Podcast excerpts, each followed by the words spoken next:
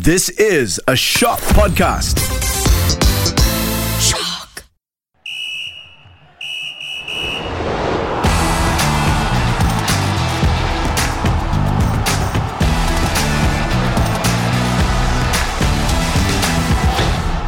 Hello and welcome to the Podball Sportscast, the podcast that fancies a bit of tennis right now. With me is Nicholas John. Hello, hello. He's a master of the verbal serve and volley. I am Faisal American, whose grunting is compared to Maria Sharapova. Karami Kamil is not here today. He's currently detained by Australian immigration officials. Spoiler alert for what our main topic is going to be. So let's get to it, shall we? Now, at the time we're recording this, tennis world number one Novak Djokovic is still in Australian immigration custody. Uh, first, uh, we'll try to summarize what happened. So, for a while now, um, there are question marks about Djokovic's uh, vaccine status, and uh, previous comments hinted he's one of those people, if you know what I mean. Now, earlier this week, uh, he said he got a medical vaccine exemption and will be playing at the Australian Open. This led to a flood of criticism on social media, with uh, Djokovic being accused of getting preferential treatment. Turns out the exemption was uh, given by a panel appointed by Tennis Australia, the organizer of the Australian Open. This means that the exemption was only valid for the tournament and uh, he needed more to actually get into the country. So, uh, long story short, he was detained by Australian immigration at the uh, airport, who said that he didn't have a valid exemption and uh, his visa was cancelled. Uh, this pretty much sums it up, right? Uh, whatever it is, this would definitely make a great episode of that uh, Australian Border Force reality show. yeah, it will. But it's an it's an absolute fiasco. Look, whatever your opinions about Djokovic, and everyone has an opinion about this guy, yeah, uh, what has happened to him is an absolute disgrace. I know some people will try and argue and say, "Oh, who does he think he is? Trying to get exemption? Rules are rules, and all." But the fact uh, is, like, well, but, but, but, you see, but, but the fact is, like you mentioned, the world number one of a modern, well-run, well-organized sport like tennis is now sitting at an immigration facility. And it, this, this is the worst possible thing that could happen, the worst possible PR for the sport and for the Aussie Open organizers, regardless of, of who's at fault. And, and while we're talking about fault, I personally feel that a lot of the fingers should be pointing at Tennis Australia, uh, the, the, the, the uh, organizers, because they were the ones who entertained the idea in the first place of granting Djokovic mm-hmm. a vaccine exemption. They were the ones who gave him the exemption in the end. And according to some sources, they were also the ones who were already informed by the Australian government that prior infection is not a basis for the vaccine exemption because apparently that's what Djokovic uh, tried to do. He tried to say, "Oh, I, I got COVID, so therefore I already have antibodies and I don't need the vaccine." That, that's according to reports. That's what he tried to do, lah.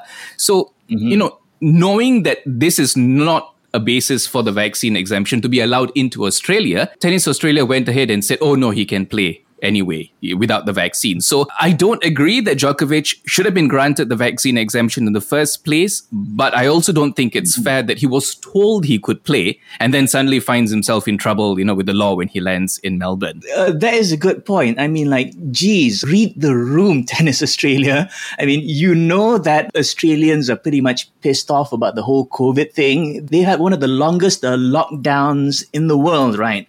And uh, it is an Australian government election year, so they should have seen this happening. Yeah, uh, and, and from the reports that we've read so far and all that, and, and, and you can kind of assume also, like, you know, that the organizers were trying to save the tournament from losing the world number one, losing the defending champion. But but I don't think they were expecting the kind of public backlash that, that came from it, you know. And like you said, the Australian government also they saw the backlash and they said, well, okay, no way we're letting him in now.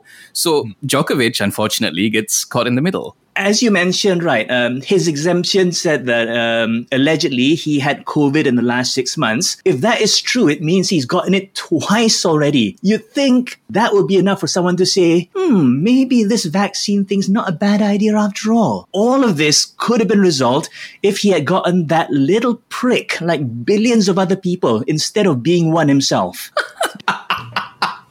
of course, uh, Djokovic is appealing this decision in the Australian courts. Uh, for me, the only time you can use Djokovic and appealing in the same sentence.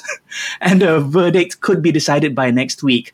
Uh, the Australian Open, of course, starts on uh, the 17th of January. Also, Nick, uh, this begs the question that uh, if his vaccination status continues to be unresolved, right, uh, will he be allowed to play in other Grand Slams? Well, I, I really have no answer for this because um, the vaccine mandates for the respective tournaments all depend on the entry requirements for the host country, you know. So whether the requirements, whatever the requirements may be now, they could change by the time uh, the mm-hmm. tournament comes around, especially now uh, that we are seeing COVID cases rising due to Omicron and all that. So uh, they may start tightening entry requirements further down the line as the tournaments approach. So it's it, it's a it's a case of wait and see, I think. Yeah, from what I've read, um, I'm not so certain about Wimbledon Wimbledon. But uh, France's president recently said that he wants to piss off the anti-vaxxers. So I guess uh, Roland Garros is probably a no-show. So as for the U.S. Open, um, he may get an exemption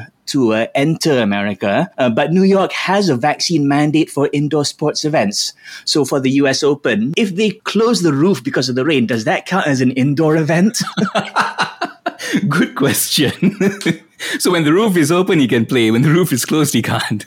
Now, of course, this is not the first uh, controversy surrounding Djokovic. Uh, he made that claim about uh, emotions being able to make water molecules more healthy.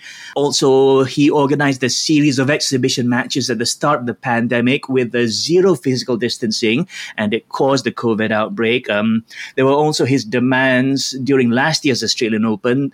Um, he wanted uh, players under quarantine to basically live a life of luxury. Apart from all that, he was uh, disqualified from a US Open match after hitting a female line judge's throat with a ball. For someone taking a claim to be one of the goats of tennis, uh, this is not a legacy you want to leave behind. Uh, no, it's not. Definitely. Look, no one can deny the, the the success that you know he's achieved on the court. Like you know, he, he, along with Nadal and Federer are truly one of the greatest players of our generation. But like you mentioned, like it's off the court that he's a bit of a troublemaker. You know, quote unquote, especially when it comes to things like COVID protocols and vaccination and all that. So he's not very popular at the moment. And what's more unfortunate is that all this drama about the vaccine specifically is threatening to overshadow his achievements. You know, Rafa and, and, and Federer, they, have got their reputations. You know, Rafa is the, the hard worker. He doesn't say much, you know, puts his head down, gets, puts the work in. Federer is the nice guy. Everybody likes him. But Djokovic is now in danger of becoming that player where years from now, people will remember him as, you know, oh, that, that anti-vax fella, you know? And if he really is against vaccines, fine.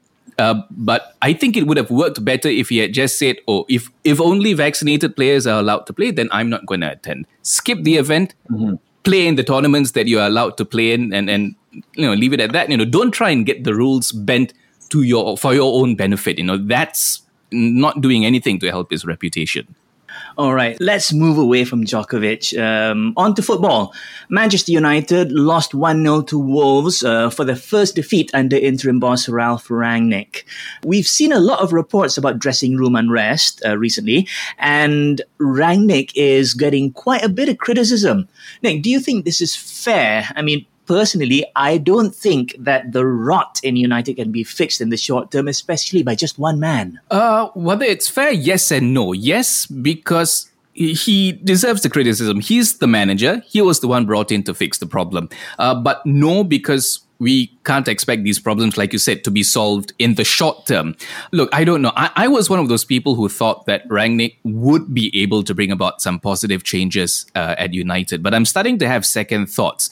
Um, one of the football pundits in the UK, I don't recall who, uh, he pointed out that Rangnick's strength is at the developmental or, or, or, youth level. You know, he builds teams from the bottom up and, and, you know, you train and instill the right tactics and philosophy in these players from a young age. So in that department, there's no doubting his, his ability and his achievement.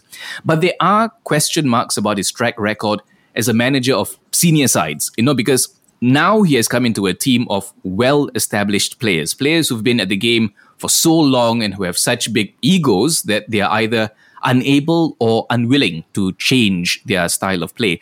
And like you like you said, you know, also reports now of you know players revolting, groups of players who are not happy with the manager and all that. So that could be also a reason why you know all the promises that he made about the changes uh, are not being seen on the field.